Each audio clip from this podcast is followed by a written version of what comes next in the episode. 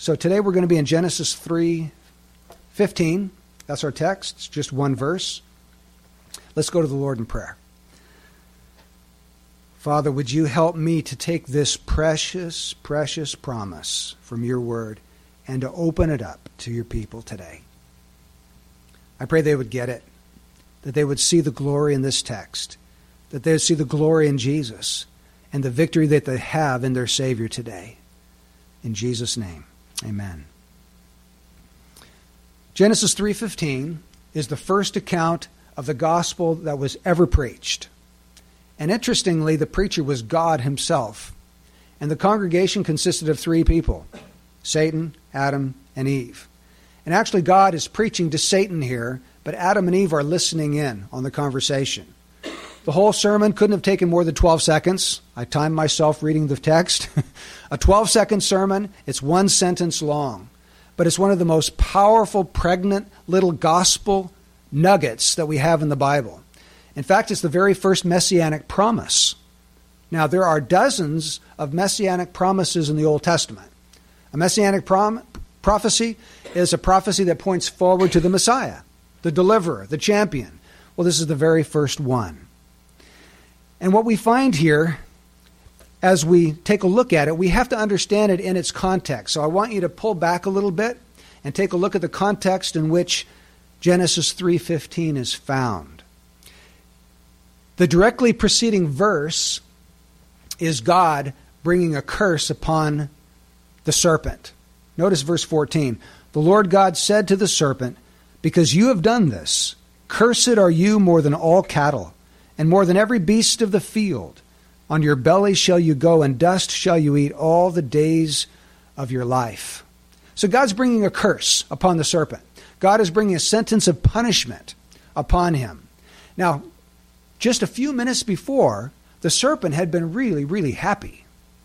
He was just rejoicing because he had been able to cause the man and the woman to disobey God and to obey him. And you know what happened when he did that?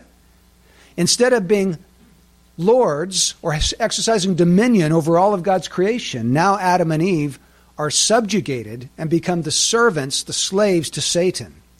And so Satan's really happy about that. He's been able to introduce sin. He's been able to destroy God's works. And he's been able to stamp his own image on the first man and woman. And so he's just reveling in all of this. And then all of a sudden, as he's happy and rejoicing, God brings the hammer down in chapter 3, verse 15, and says, You're going to have your head crushed, serpent, because I'm going to raise up the seed of the woman that's going to do battle with you. So Genesis 3:15 is all about a war. In fact, if you take a look at verse 15, God says, I will put enmity between you and the woman. Now, enmity, that's not a word that we use all the time, is it? Anybody use that word in the last 24 hours? the last week? we just don't use the word. The word means hostility, it means hatred. And what God is basically saying is that He is going to cause there to be warfare between the woman and the serpent, and between the woman's offspring and the serpent's offspring, and there's going to be one decisive battle between the real seed of the woman, who is Jesus Christ, and the real seed of the serpent, who is Satan. And they're going to go head to head, toe to toe, in one final decisive battle, and Jesus is going to crush the head of the serpent, even though the serpent is going to bite his heel. That's what the prophecy's all about. But whenever you come to talk about war, there's always three things. You've got armies in the war, you've got generals that are over those armies in the war, and you've got an outcome, don't you? Somebody wins and somebody loses. And all three of those elements of warfare are found in verse 15.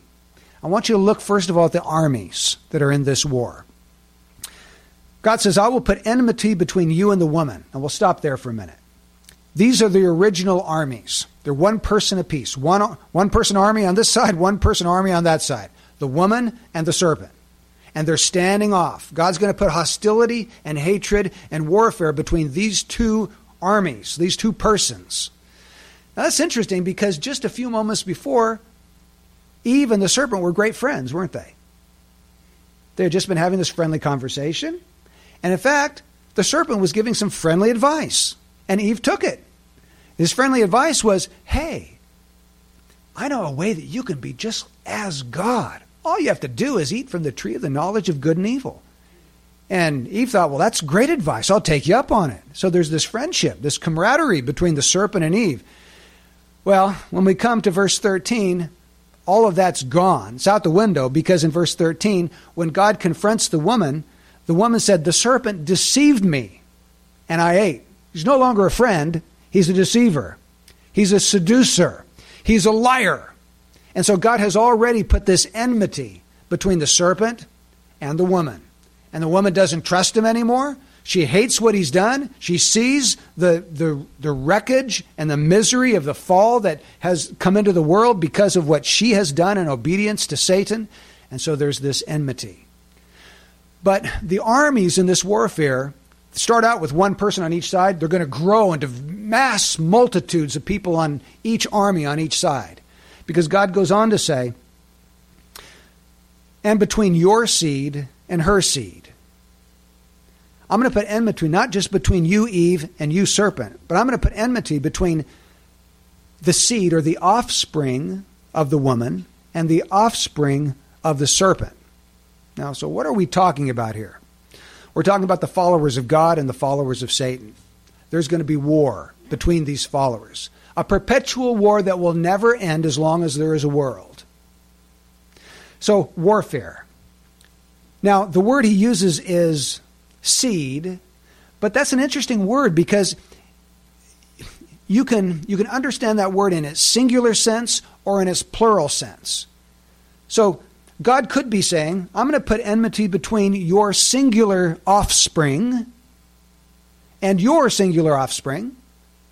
Or he could be saying, I'm going to put hostility and warfare between your multitude of descendants or offspring and your multitude of descendants, your offspring. And I believe God used this particular word because it's vague enough to be understood both ways, and both senses are absolutely true. Let's look at it in its big sense that this is a multitude of offspring. He says, I'm going to put enmity between your seed, Satan, and the woman's seed. So let's take a look at Satan's seed. Who would comprise Satan's offspring. Okay, demons would, sure. The people who crucified Jesus Christ. In John 8:44, Jesus said to the religious leaders of his day, he said, "You are of your father the devil." What? People have the devil for their father? According to Jesus, yes.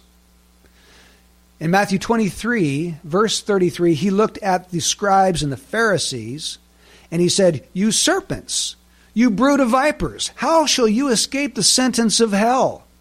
So here Jesus talks to religious people and he calls them serpents. That's interesting because there was a serpent there in the beginning. And another time, Jesus tells a parable about the wheat and the tares. And the disciples come to him afterwards and said, Tell us what that means. What does this parable mean? And Jesus said, The tares, these are the sons of who? The evil one. So, evidently, in this world, there are people who are the sons of Satan. Satan is their father, they are his children. In fact, in 1 John chapter 3, in verse 10, John says, By this we know the children of God and the children of the devil. Anyone who does not practice righteousness is not of God, nor the one who does not love his brother. So here we have the children of God on one side. Those would be the seed of the woman. Then we have the children of the devil. That would be the seed of the serpent. And God here in Genesis 3:15 is saying there's going to be warfare between these two camps. So here we have the seed of the serpent. Let's take a look at the seed of the woman. Who would these people be? They would be Christians, believers, the saved. If you look at the seed of the serpent being the world, the seed of the woman would be the church. Followers of Satan, followers of the Lamb. And we've always had a division, haven't we? Since time immemorial. Since this promise was given, there has always been a seed of the woman and a seed of the serpent. So the woman's seed, these would be all those people who have been justified, declared righteous through the blood and righteousness of Jesus Christ. all the saved of all the ages, the godly remnant throughout history. In fact, if you go over to the book of Genesis, there's a, a really incredible verse there that sums up all that we've been talking about. It's, it's Revelation 12, verse 17. And it says, And the dragon was enraged with the woman and went off to make war with the rest of her offspring. That word could be seed, the rest of her seed, who keep the commandments of God and hold to the testimony of Jesus. Now, who is this dragon that was enraged? It's the devil, right? We know that from chapter 12, verse 9. And the great dragon was thrown down, the serpent of old, who's called the devil and Satan.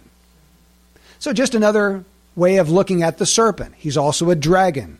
Notice who he's enraged with the woman and the rest of her offspring. Does that ring some bells for you? Genesis 3:15 and Revelation God is wrapping up all of the motifs that start in the book of our Bible, the beginning of our Bible in the book of Genesis. So he's taken this promise in Genesis 3:15 and he's showing how it's finally going to come to its conclusion and climax. And he says the dragon was enraged with the woman and went off to make war, enmity with the rest of her offspring, and who are they? They're those who keep the commandments of God and hold to the testimony of Jesus. They hold to the testimony of Jesus. That's how you know who the seed of the woman is.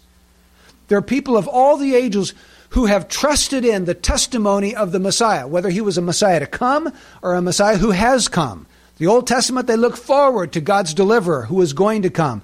In the New Testament, we look back to that deliverer who has come. But we hold to the testimony of Jesus, and as a result of trusting in the Son of God, we seek to keep his commandments.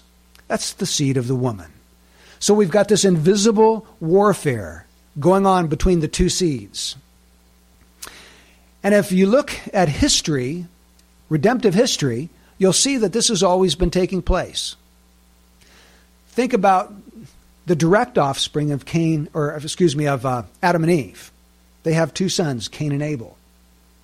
Of course, we know the story. Cain rises up in anger. He kills his brother, Abel. And when you go to the New Testament, the book of 1 John, chapter 3, it's right around verse 11 or so. It says that Cain was of the evil one. Cain was of the serpent's seed, and so he made war against the woman's seed. He killed his own brother. We'll go further in history. And there we have Isaac, the son of Abraham. Isaac is born, but he has a brother named Ishmael who doesn't like the fact that this little baby's getting all the attention. And so Ishmael starts to persecute his brother. Remember, he starts to mock him. And Abraham is so outraged at this that he wants to send uh, Hagar, the mother, and the son Ishmael away. So again, you find these two seeds being at enmity with each other. And when you look at the New Testament commentary on that, it's in Galatians chapter 4, verse 29. This is what Paul says about it. But as at that time he who was born according to the flesh, who would that be? Ishmael. Persecuted him who was born according to the Spirit. Who's that? Isaac. So it is now also. So the seed of the serpent was persecuting the seed of the woman. And Paul says it's been that way all through history and it's still going on now. People born of the flesh will persecute those born of the Spirit. We'll go further. We have then two twins born, Jacob and Esau. And we find, well, Jacob was not a, uh, he's not a saint. He wasn't an angel, was he? He stole the birthright, he stole the blessing, and that made his brother really mad, and his brother wanted to kill him, so Jacob actually had to hightail it out of there and run for his life. There was again the persecution of the serpent seed with the woman's seed. So there's been this warfare that's been going on forever. And Jesus talks about that in John chapter 15. I'm going to read to you from John 15, verses 18 and 19. Jesus said, If the world hates you, you know that it has hated me before it hated you. There's some enmity is, here, isn't there? Jesus and the world, or Jesus' followers and the world's followers. He says in verse 19, If you were of the world, the world would love its own. But because you're not of the world, but I chose you out of the world, therefore the world hates you. you're part of the seed of the woman. That's a good thing. But know that because you're part of the seed of the woman, you're going to be hated by the world, the seed of the serpent. So God raises up an opposing rival, an opposing kingdom that will hate the devil and hate all of his evil works. And because there is this animosity, there's warfare. So those are the two armies, the two seeds. Now let's look at the two generals. Let's go back to Genesis 3:15. There's two generals here. I want you to notice a shift in this verse. He says there's going to be enmity between your seed and her seed, and then all of a sudden he changes from the plural to the singular. And he says, He, not they, he shall bruise you, singular, on the head, and you, singular, shall bruise him on the heel. We go from two different seeds to a he, you, and a you, him situation. So something's happened here. We're not focusing on the two armies now. We're focusing on the generals that command those armies. And there are two. Satan commands the serpent's seed, Jesus commands the woman's seed. Let's look at Satan as a general. Jesus talked about him in this way. In John 12:31, Jesus said, "The ruler of this world is coming, and he has nothing in me." He called him the ruler of this world. In Ephesians 2 verse 2, Paul calls him the prince of the power of the air. And Paul also calls him in 2 Corinthians 4 4, the God of this world. Now look at these titles the ruler of this world, the prince of the power of the air, the God of this world. He's a ruler, he's a prince, he's a God over a particular sphere. He's not the God, but he's a God over his own kingdom. He's the ruling, commanding five star general over the kingdom of darkness. So make no mistake about it Satan is a ruler, he is a ruling king, he has power, and he has cunning wisdom. And we, we ought not to take him as be some little pushover. He's not. He is a formidable foe. In fact, in 1 John 5:19 it says the whole world lies in the power of the evil one. That's how extensive his rule goes over all the lost of all the ages. But Jesus is also a five-star general over his kingdom. Do you remember when he was born into the world? that the Magi came looking for him and they said, Hey, we've come to look for him who is king of the Jews? Well, Jesus is the king. He was born to be a king. In fact, when he went before Pilate, right before he was crucified, Jesus said, You say correctly that I am a king. Yes, you're right. I am a king. In fact, we find in the book of um, Revelation, chapter 11, verse 15, that all the host of heaven will one day say this the kingdom of this world has become the kingdom of our Lord and of his Christ, and he will reign forever and ever. So Jesus is just as much a king over his kingdom as Satan is a king over his kingdom. Two five-star generals. And the point of Genesis 3:15 is that there's there would come one day a decisive final battle where Jesus Christ would stand toe to toe with Satan look him in the eye, and they would do battle. And the destiny of millions of people would hang in the balance as to who won that battle. You say, What are you talking about? Well, go back with me in your mind to the battle between Goliath and David. You remember that story. Everybody knows the story. Goliath would come out every day, and all of the Philistines were arrayed on the top of this mountain. And all of the Israelites were arrayed on this mountain, and there was the valley of Elah between them. And Goliath would come out and he would yell over to the Israelites, Set apart a man that will fight with me. And if I kill him, you'll become our slaves. But if he kills me, we'll become your slaves. Remember that? So the battle was not to be between all of the people of Israel against all the Philistines. The battle was going to be between two representatives Goliath and David. Whoever won would take all the spoils. And that's what happens here in Genesis 3:15. It's not that we're doing battle against Satan and if we can just muster enough Christians we'll overturn his kingdom. No, that's not it at all. We have Jesus Christ going head to head, toe to toe with Satan in one final climactic battle. Whoever wins takes everything. So, we have two armies, we have two generals, and we have two different outcomes. In every war, there's a winner and a loser, isn't there? In the Civil War, the South lost, the North won. in the war for independence, England lost, the British lost, and the 13 colonies here in America won. In World War II, the Nazis lost, the British and the Americans won. It's the same here. Someone wins, somebody loses. Now, notice what he says here in verse 15. He, that is the seed of the woman, is going to bruise you on the head, and you, Satan, are going to bruise him on the heel. Let's take Satan's part first. What was the outcome with Satan? Satan was going to bruise Jesus on the heel. The word bruise means to strike or to fall upon or to crush. I'm going to take it in its sense that he struck Jesus. You know, if, if a man is walking through a field and he's, he's barefoot and he lifts up his foot to take a step and a snake who's under the brush, hiding behind it, just springs out and lashes his fangs into the heel of that man's foot, it's going to be really, really painful.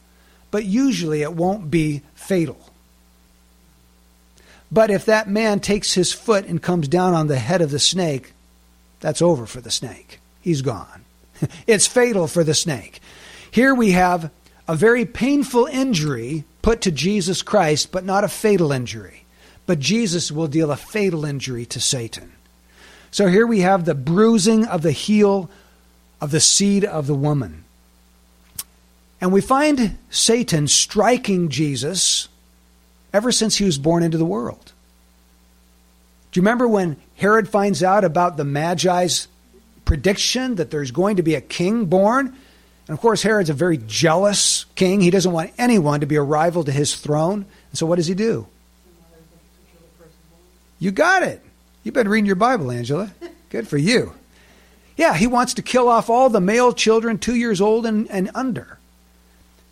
So he's striking out at Christ, trying to get rid of him. Who do you think was in putting that thought in Herod's mind? Satan was doing that. Later on, Jesus is driven into the wilderness. He's fasting for 40 days and 40 nights, and Satan comes to him. And one of the temptations is, Oh, if you're the Son of God, just throw yourself off of the temple. He'll give his angels charge concerning you to bear you up, lest you dash your foot against a stone.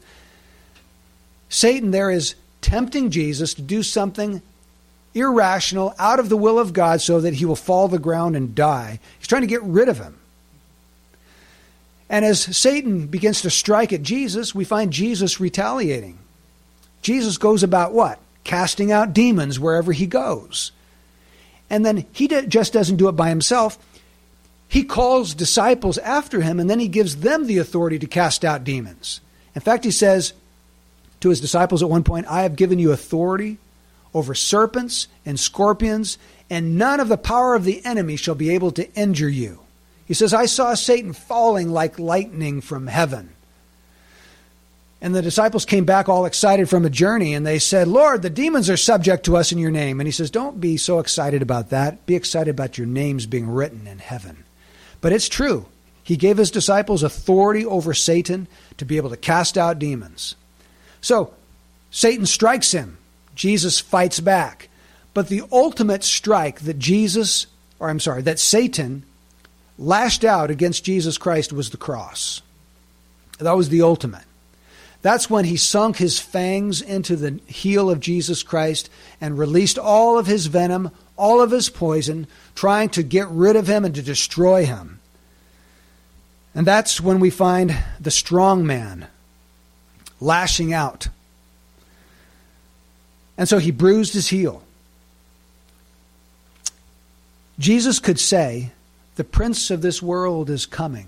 Jesus knew that Satan was coming after him, that Jesus was that certain, that Satan was going to try to destroy him. The prince of this world is coming.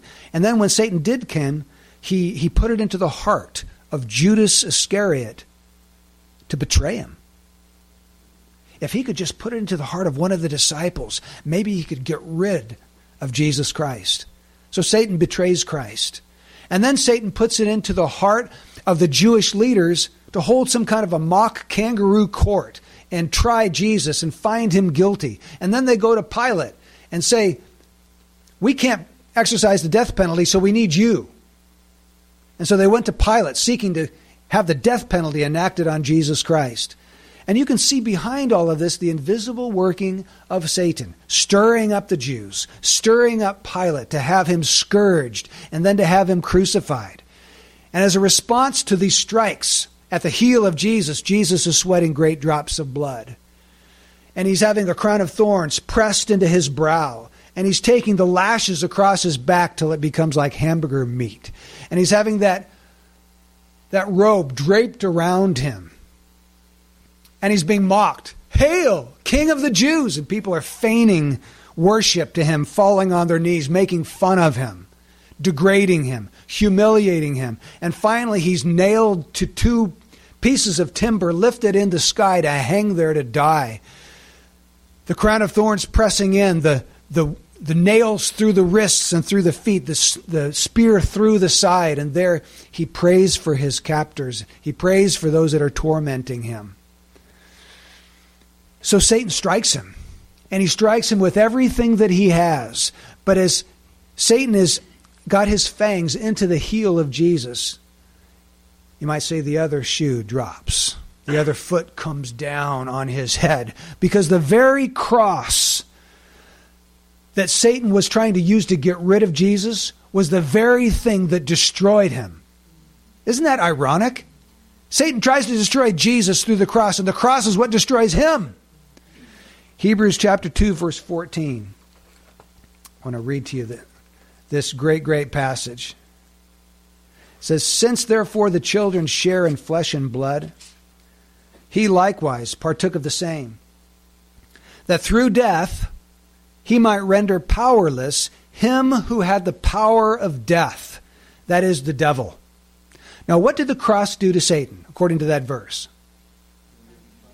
Rendered him powerless. Do you believe that? Okay, another New Testament promise. Colossians 2:15 says that when he had disarmed the rulers and authorities, he made a public display of them, having triumphed over them through now this could be translated through them or through it. Through it would mean through the cross, and I think that's a better translation of that verse. Jesus rendered Satan powerless and he disarmed him, triumphing over him through the cross. So here we have the cross doing two things rendering him powerless and disarming him. Oh, so what does it mean to disarm somebody? Yeah. They've got a machine gun, you knock them in the head, take away the machine gun. They can't do any, they can't hurt you anymore. Satan can't hurt the person who is in Jesus Christ. He is a roaring lion. He is seeking someone to devour, but he can't devour you. At the cross, Jesus knocked all of his teeth out. All he's got is a roar left. And he roars real loud, but he doesn't have any teeth. He can't, he can gum you, but he can't do any real hurt to you.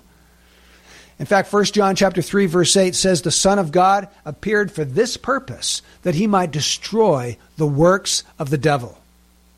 So, what I want you to see this morning, and I want you to believe this morning, is that Jesus, through the cross, has conquered your greatest adversary.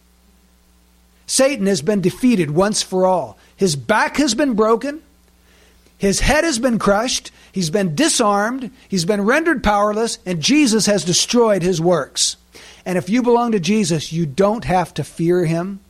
You can walk in victory over him because the seed of the woman has defeated, he's crushed the head of the seed of the serpent. Now let's draw out some personal application. What do we do with this great gospel promise of Genesis 3:15? The first thing I want you to do with it is I want you this morning to be amazed at the grace of God. And what do I mean by that? I mean, go back with me to when this promise was given. God had created the man and the woman and put them in a perfect paradise garden. They had everything they could ever want, everything they'd ever need, everything they'd ever want to be completely happy was theirs. And God Himself came to them and communed with them and was their friend. There was fellowship between the man and the woman and God. And at the very first temptation, they rebelled against Him and chose contrary to what their Maker had ordained for them. Very first time. And after they sin, what do they do? Do they humble themselves and cry out to Him for mercy and confess their sin? No. they sew fig leaves, trying to hide their sin. And they know that's not going to do any good, so then they go and they, they hide under the trees there in the garden, thinking that God can't find them. And when God finds them and calls them out and confronts them with sin, what do they do? They blame everybody else, right? It's her fault. No, it's a serpent's fault. It's not our fault. You would think that when God finally gets around to confronting these people, he would just take them, first he'd kill them, and then cast their souls into hell. Right? That's what they deserve. But what does God do? He gives them a promise. Now, he does banish them from paradise, but before he does that, he gives them a promise. And this promise is going to give them two things it's going to give them hope and comfort. Hope because a deliverer has been promised. A champion is going to arise. We don't know who he is or how long we're going to have to wait.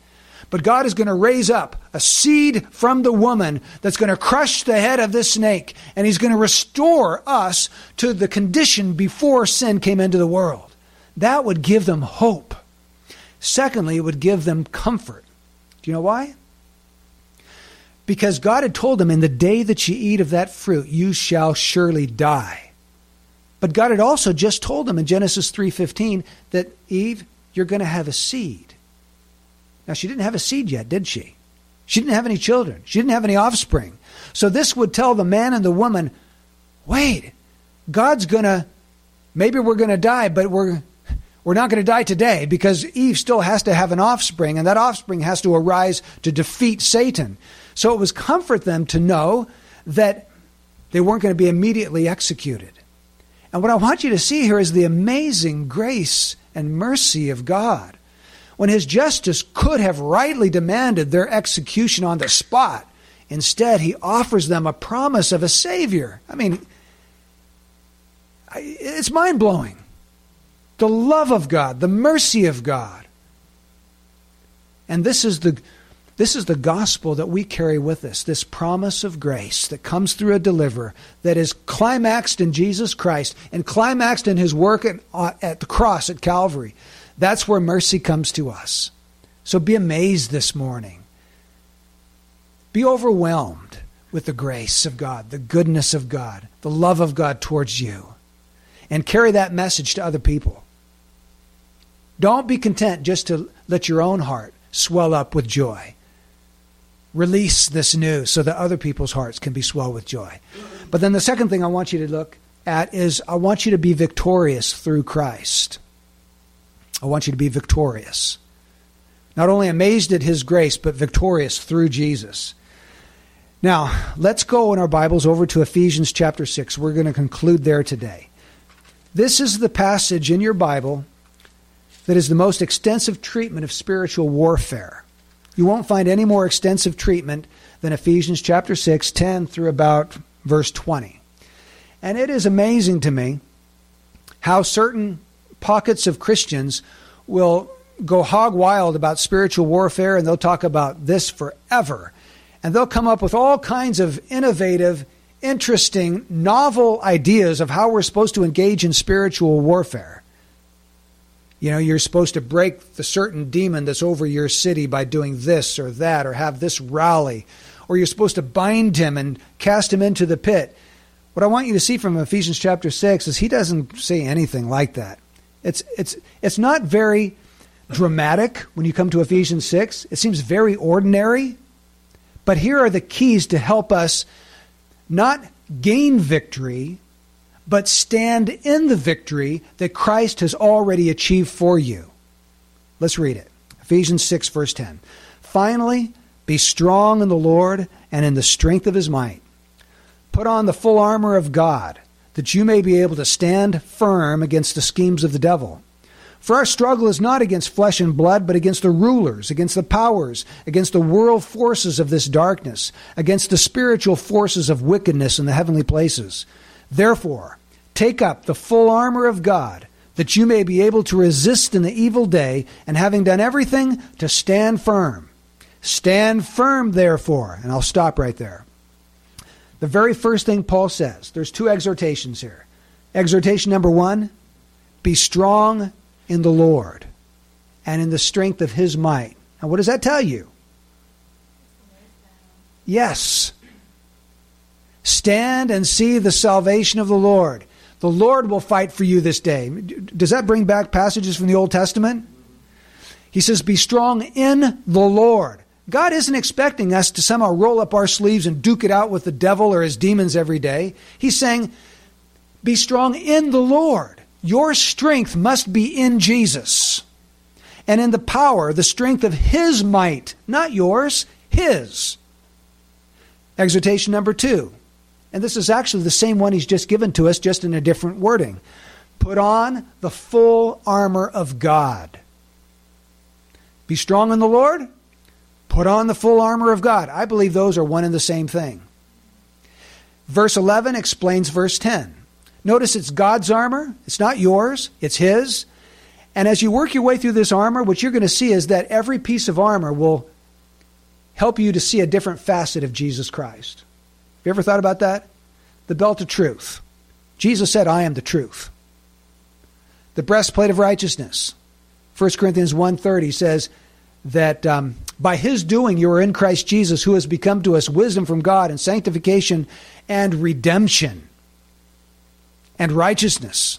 So Jesus is our righteousness. Jesus is truth. We find him wearing the shoes of the gospel. Well, Jesus is the gospel. 1 Corinthians 15, verses 1 to 3. We find Jesus holding up a shield of faith. Jesus is the object of our saving faith. We find him saying, Take up the sword of the Spirit, which is the Word of God. Jesus is the Word. It doesn't matter what you look at in this panoply of armor, Jesus is that armor. And so, be strong in the Lord. How do you do that? You put on the full armor of God. How do you do that? You clothe yourself with Christ. You run to Christ and hide yourself in Christ.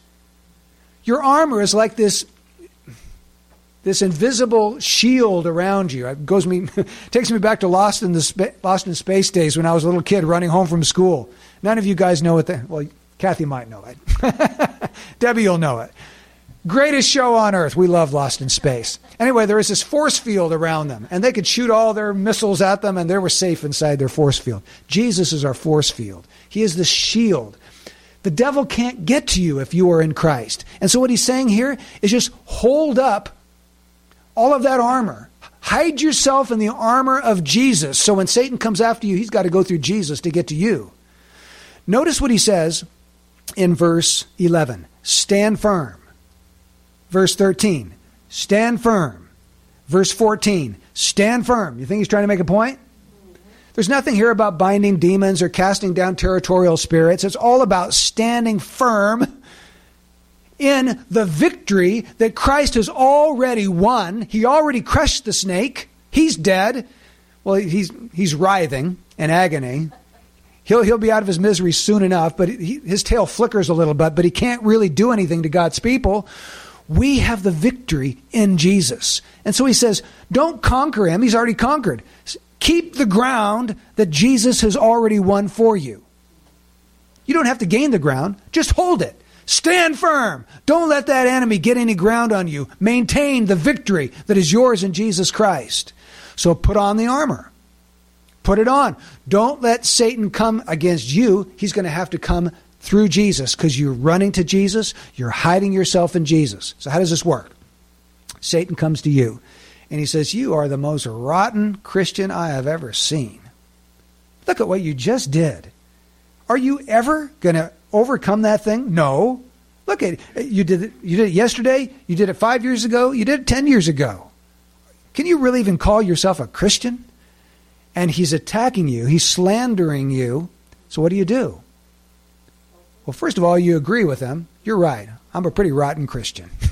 That's right. I'm still doing things that I was doing 10 years ago, but Jesus is my righteousness. And you put on the breastplate. Christ is my righteousness. I don't stand before you, Satan, in my righteousness. I stand before you and the demons of hell and God Almighty, not in clothed in anything that I've ever done, but in Jesus. He is my righteousness. So Satan comes to you and he starts niggling at your mind, putting doubts in your mind. Well, how do you fight that off?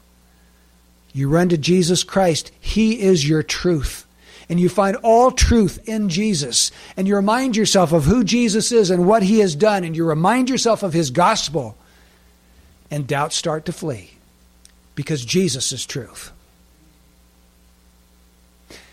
Satan comes against you and he starts trying to tempt you to go into this particular area of sin in your life. What do you do?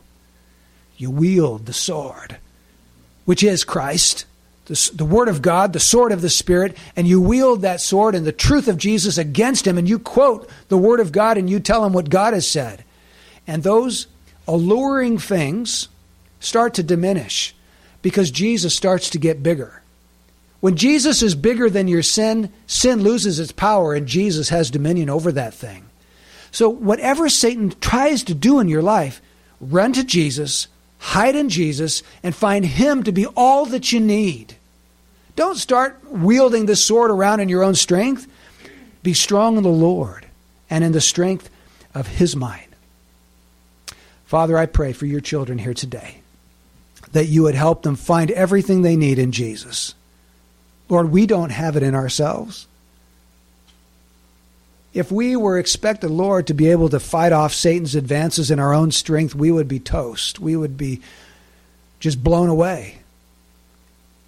But we're thankful that Jesus Christ has won the victory over Satan once and for all. That his back is broken, that he's put out of commission, he's harmless, he's been disarmed, his works are destroyed, and King Jesus is victor. And Lord, we thank you that we are on the winning side of this war.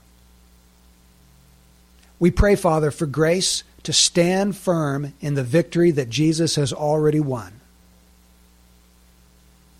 We pray, Father, that we would hide ourselves in Him and that He would be lifted up and that He would be the one that receives the glory. And we pray in Jesus' name. Amen.